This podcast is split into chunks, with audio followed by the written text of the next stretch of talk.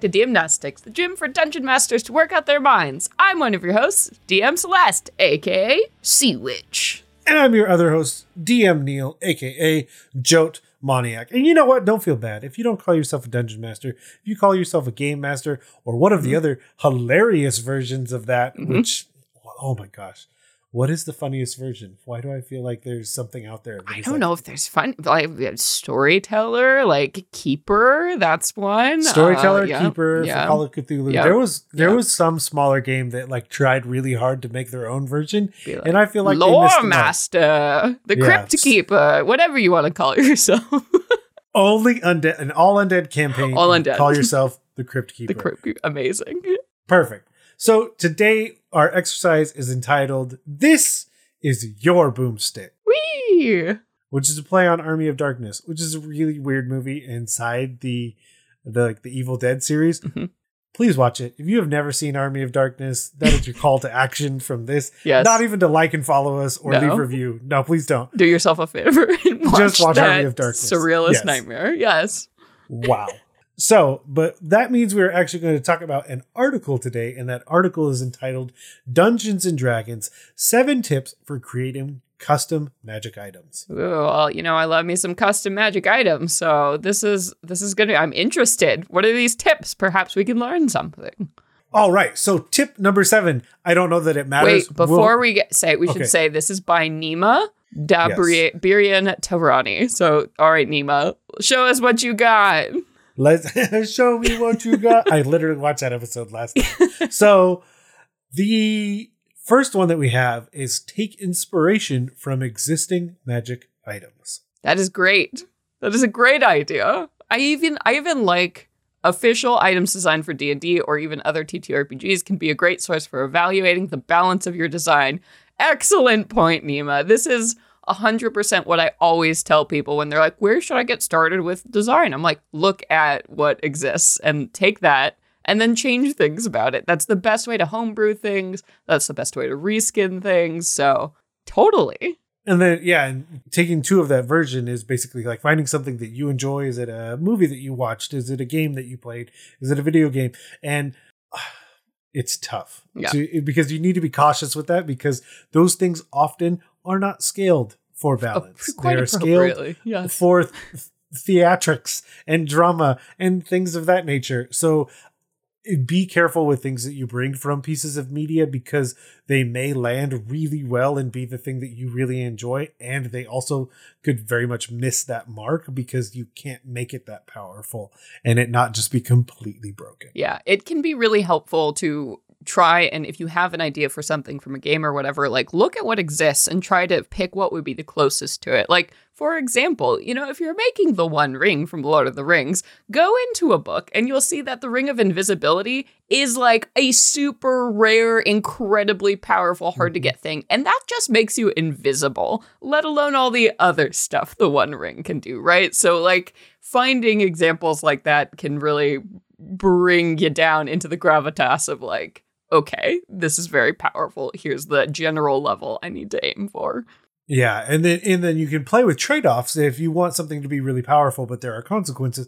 But then you start to then you're starting to play with so much for one magic item for one character because it's like yeah, you can put the one ring on, and then these nine ring wraiths are just going to start hunting you down, Yep. and the eye, the literal eye of Sauron, is going to know where you are at all times. Uh, okay, All right.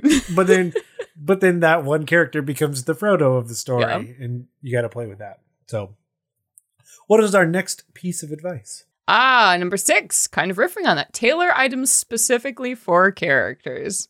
Yes, this is great. I feel like magic items are such a hard thing for DMs to manage, like GMs in general. They they're always asking like, all right, when do I give out treasure? Or like, what do I do? My party has so many magic items, they're not using them. Like, or, you know, oh man, I made this one item and now like the game is like ruined because they just used this and it solves all the problems. I think that's a huge thing. And really involving your players in the process of handing out magic items is so helpful for like overcoming a lot of those issues. So if you do pick your items, like ask your monk, hi, what do you want? Like what what do you want a magic weapon? Do you want something that can make you fly? Like what is it? And then going with that is a great great way to make some custom magic items. Yeah. And I, I realize I've given this piece of advice previously, but I feel like Unfor- unfortunately for me, your piece of advice is much better. But one of the ways to do it, if you're not comfortable asking the players or you do want it to be a surprise, is trying to hone in on the things that they're always doing. Yeah.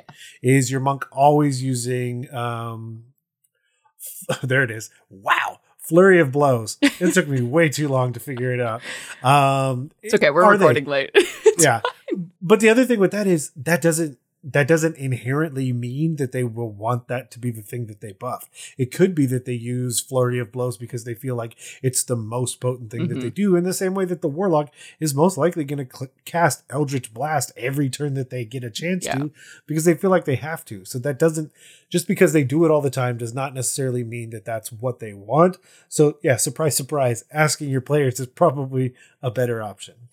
Well, it, in even if you just notice like what what they're constantly trying to do that they can't do Mm. in the rules, that's a, that's a big one. I feel like I have players who are always like, "Well, shouldn't I be able to do this because of that?" And it's like, "Well, no, not really."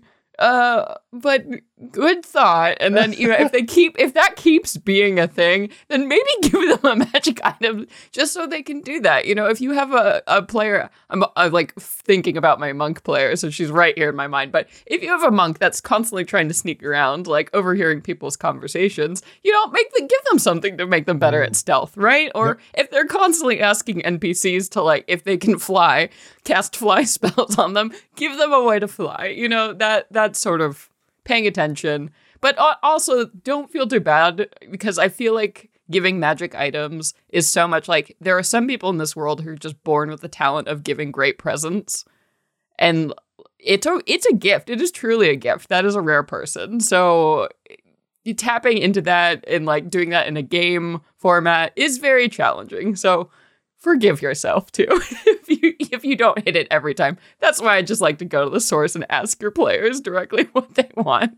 I like it. So our next piece of advice is to go ahead and make items that are part of the world's lore. Yeah. Which, yeah, I mean, there I would go so far as to say that that's not necessarily the worst idea for whatever you give them, whether it's something that you made custom or it's something that you're going to give them anyways. If it's a pre-written module, it, let's say it's a pre-written module that you're running, but you're running it in the homebrew world that you have. Well, one, you might be having to scrub things off of it that are already on there from mm-hmm. whoever wrote it, which is obviously totally fine. Suggested, in fact. Or you're just going to tack on certain things because it makes sense. Is it, let's say it's a cloak, but it's made from the hide or skin of this very specific hmm. monster? Does that mean that people appreciate it more when you go into town? Does it mean that people fear and hate because of what you're wearing? Like, figure out how it fits best and then go from there. Also, you probably want to pick the player that actually cares. Yeah, yeah. Definitely one of my favorite things to do. I think the most effective way to do this, if you have like a, a cleric or a paladin uh, in your party and they have a specific god that they're really drawn to, like introducing magic items like made by that god or, you know, relics of that god is a really cool way to make their god feel like a more important part of whatever world you're in. So like that's that's a cool way. I also like uh, Nima's suggestion in here that they think about your players can learn about the world through using the item by like using divination spells on it, like identify or legend lore. So yeah, if you build in these items that like can access these spells, you know, and really make them feel like they're supposed to be there and crunchy part of the world, like that's a super cool thing to do. Oh, this next one. I feel like we were talking about this earlier. A little bit, help yeah. help characters with their weaknesses. Yes, yes. Make items for them that like let them do the things they can't. I think that's a great idea because you know even every fighter, every fighter once in a while wants a look cool some magic like cool magic tricks to do. You know, so like give them give them a little something that they can like get a little flavor in there. Or you know if your rogue is so unlucky. Just so unlucky, constantly rolls terribly. Give them an item that could like change their luck a little bit. You know, make I, magic items can be that fun like bridge to enhance your abilities. Yeah. Well, I also think like be cautious though of what are what weakness are they trying to make better? Is that something that someone else in the party is really strong at? Oh yeah, is like that's their thing. point. It's just a, yeah, something to keep in mind. Like you don't, and maybe having two players that can both do it, maybe that's fine. Maybe it's you know perception inve- investigation. That's not that's not a thing. Is that a that's not a thing in fifth edition? Is it Perception and investigation. That is. Yeah. What Yeah. was the other? What was the other one? Search. That's search. was. Search was the Okay, yeah, there we three go. point five. Yeah. yeah. Whoa. Woof. Yeah. So, but the idea that like, okay, two people that can do that, that's probably not bad. Or are they helping each other? So someone's always getting advantage because now this person is proficient in it. Um, and the other one that I thought of that, I mean, it probably fits in with all of this advice. Another place to look to determine the strength of a potential magic item is looking at feats hmm and putting them on par with a feat and then kind of using that as a guide because you mentioned lucky. So do I put first off, no, I No, don't. don't but theoretically, yeah, theoretically, a person could. I'm not that person. Put the lucky feat, or basically the essence of it, on a coin or something like that, and the person attunes to it. In some ways, I almost feel like that's better than the actual lucky feat because then it's taking an attunement spot. Yeah. But At least it- it's yeah. some it's some cost. Yeah. yeah yeah. But but the idea of looking at a feat um like i think do i take a bow that gives elven accuracy even though the person isn't of elven descent? That's a really really powerful thing that i just gave them because now it gives them a bonus to a stat as well as making basically triple adv- you know double advantage if you will because you can roll three dice and take the best And I mean, this is a great way, like putting attaching feats to magic items is a great way to do that if you are worried about like power level and creep, because with magic items, you can always put weird, you know, extra things and conditions and limit the uses, right? If it has recharges or things like that. So it's actually a safer way to introduce things like that into your game if you are worried about balance. Yeah. And it also ends up being a really intuitive, potentially intuitive way to add things uh, if you're going the direction of magic items that can grow in power. Um, is it a plus one bow, but they've used it for, you know, they leveled up, they used it while they've leveled up twice. This is arbitrary as all get out. This is just so we're clear. This is napkin mechanics. This is not real mechanics, but, but the idea that like, okay, so they've leveled up twice and they still have the bow in the possession. It's their main thing. Now they get elven accuracy because they've used it. Check out Kobold Press's fabled uh, magic item systems and Vault of Magic if you want items that level up in power like that. But yeah, it's like a lot of that kind of stuff when you hit certain levels, you know, and you still have this magic item in your possession, it'll level up with you, which is a cool thing to do when you're making Yeah. custom magic items too. And it works great. Oh. Oh, obviously. Number three, just empower your character's strengths. Those two we- go together. This is great. This is great advice though, but yeah. Side note, we've gotten way ahead of ourselves because number two is very funny with what we just said. Oh my god. yeah, okay. All right. We're Just too smart. We're too read it. smart for this article. We got to stop discussing so much, I guess. Our bad. But we'll Uh, get so- there. We'll get there. Okay, so number three, empower your character's strengths. Again, uh, you know we've we've alluded to it, and we, Celeste and I were talking uh, prior to recording about the days of three and three point five. Oh, boy. and Pathfinder 1E and, and those things, there were definitely character builds that you had a focus. You Mhm. had an extreme focus. It was everything you did. Um, typically, this is your fighter with like your weapon became an extension of everything you. I are. am No built to throw my boomerang, and that is what I do, and I am the best. Yes, I have, I have. I have great. I have weapon specialization, um, and just all in every every plus to damage and everything that I could have. I've spent a million gold enchanting my boomerang, so it comes back to me and has spikes, and it's made of fire. Absolutely. yes. Every time it every time I get a critical hit, um the the flames of heaven itself just rain shoot down. Yeah. an archangel appears and is like, you know. Yeah. And it like and from that perspective, like at that point, you know, I would be more comfortable with going that direction because the player really has they've spent every resource. They've have. yeah, every, Every- level up has yeah. been. every feat, into this, every yeah. yeah. every ability bonus, every amount of gold that they could possibly use. So then giving them something for that, it it makes the most sense, even if it's smaller. Like Yeah. like even because that would also be a concern is if that is already their strength giving them too much again have i made something that i'm no longer comfortable with at my table and i have to fight against um, i guess that's i guess that's really my ultimate thing is if at the end of the day you've made a magic item that you feel like you have to fight you probably need to assess why that is far. Yeah. Yeah.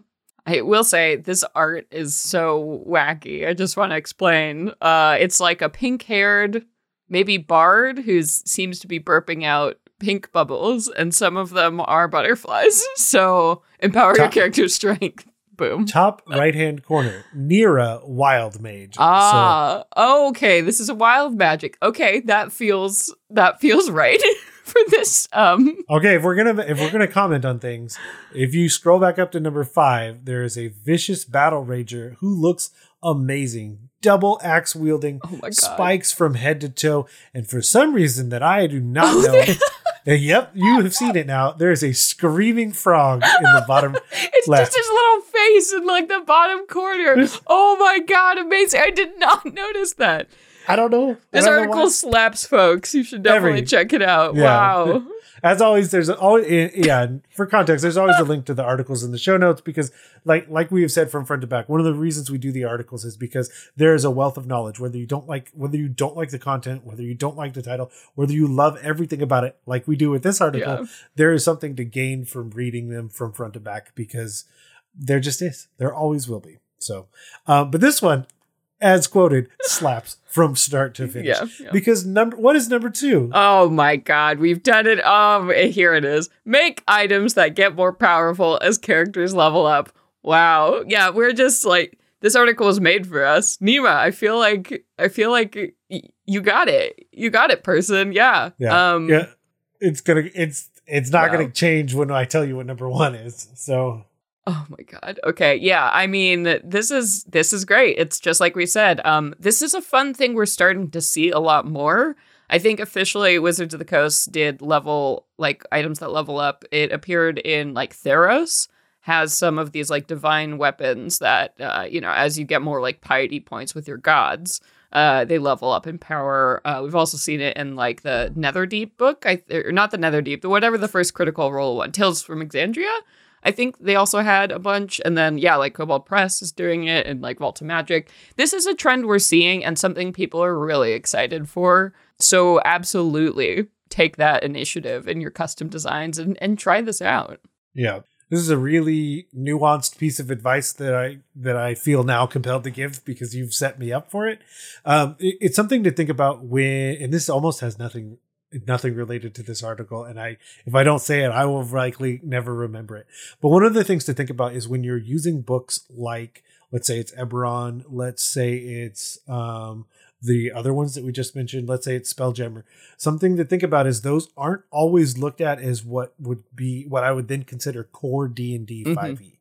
Um, because if you look at Dragonlance, that version of the Dragonborn is not necessarily it's an alternative Mhm. to the base Dragonborn, but it is not a replacement for. Yeah. In the sense that like base D&D is still that Dragonborn and likely whenever we move forward what looks what's looked at is that base or slash core whatever version of that word you want to use. So think about those things because once you start mixing in too much things will absolutely get weird with 5e because if I let's say I start a character in Strixhaven and I get those backgrounds and those feats and everything like Oh, that, yeah. but then I give a, a magic item that p- levels up with me from Exandria, but then I also allow for this version of the Dragonborn, and then I just word word of caution that once you start adding enough books, things will get weird. That's not to say they won't be awesome, but they will definitely be weird. yeah. I think I just looking at as many books as possible is always great. Like, especially if you're homebrewing, it goes right back up to that first rule, though. Like, just look at what is out there. And if you can familiarize yourself with how it's being done, you can definitely get an idea of where to start creating things that actually do really work in the narrative of your own world. Yep, and anything that's been anything that's been published by several companies, uh, Wizards included, but Kobold Press or MCDM, they they just get play tested. Like so, when I make when I make stuff at my home game, Uh, I can do napkin math and I can kind of field it out in my head and kind of run through a few scenarios, but it's not real testing. It's not real play testing until I put it in front of my players. And then. And then if they like it, boy, it's hard to take it away from them. so, you know, just be careful what you introduce.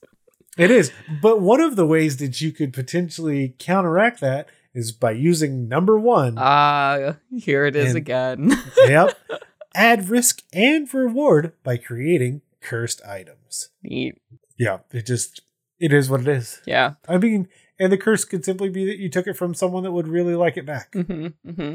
I will say I don't love how a lot of like cursed items work now in 5e specifically because it's very unclear what is going on like when somebody is cursed exactly right like it's like take the axe of the berserker, right? It's like if you have the axe, you are cursed. Does that mean the minute you touch it? Does that mean the minute you choose to wield it? Like, you know, things like that. So I would say if you are introducing cursed items, just make sure that your character knows there's something up, up, right? And they have to give consent. It's like kind of the way the Fae work, right? Like, oh, you can kind of trick them into these deals, right? But at the end of the day, they have to say yes and they have to like know there's some kind of a price or say something, right? Like, because if you just give somebody a cursed item and you don't give them any choice and they're just cursed, uh, that sucks. So don't do that. But like, yeah. If if there's the yeah the high risk, high reward thing, like if you can nail that, usually you can make a pretty tempting item, and it's it's amazing how many players will be like, oh yeah, I mean that's probably not that bad, right? Yeah, I'll totally take that. Like, yeah. It'll be fine. As long as I get my plus three, I don't care if, you know, maybe there's a chance I might have to do favors for some powerful, evil, dark god. Yeah, I mean, whatever. When will that come up? I mean, anecdotally, it's how I got myself out of a bad situation by using the deck of many things. Uh, because I got I got stuck in the astral plane because of one of the cards that I pulled, but that I had already ga- basically I had already gained wishes. And so I know I I mean I already DM'd enough at that point that it's like, well, I know how to give I know how to give and get in this scenario. So I said I would like everyone that is currently trapped in the astral plane to be free, and each of them know that I was the one that freed them. Yeah.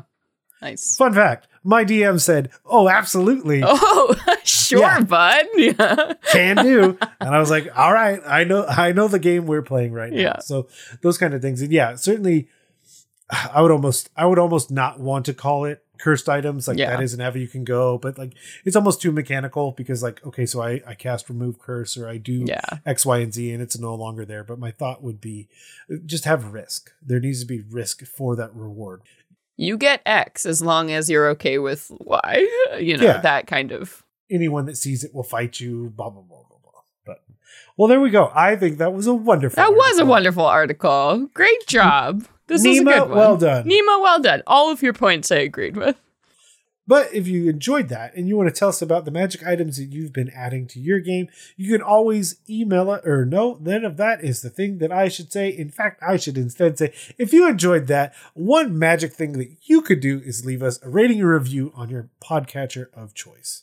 And of course, if you wanted to tell us about the magic item that you've made for your game, you can always email us at dmnastics at gmail.com. And of course, you can head over to Twitter where we're at DMnastics. I'm at Joe Maniac, and Celeste is at C Conowitch. And the rest of the network is on blockpartypodcastnetwork.com. Also, we want to say a huge thank you to the bards over on Bombarded for our intro and outro music. You can find out more about Bombarded at bombardedcast.com.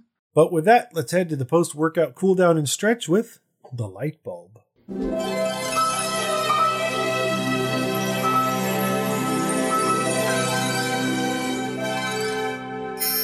Light bulb. Celeste, you have today's light bulb. Well, you know what? Let me preface today's mm-hmm. light bulb. Mm-hmm. So, one of the things that was brought up recently is that some of the light bulbs that we used to do were kind of tips and tricks for small things that you could do at your table just to make potentially your gaming experience flow a little bit better. So, Celeste and I have been trying to come up with some of those. And, Celeste, you brought up a great one. Yeah, yeah. So, uh, just thinking in terms of things that have made games more interesting or kind of added new mechanics or ways to think about, especially about building character backstories as part of like the Venture Maiden's Favor campaign. So this new campaign uh, we've started in the last year or so, um, we've started doing a mechanic where every single episode, or it would be session in this case, we do either a flashback, uh, a letter, or a dream.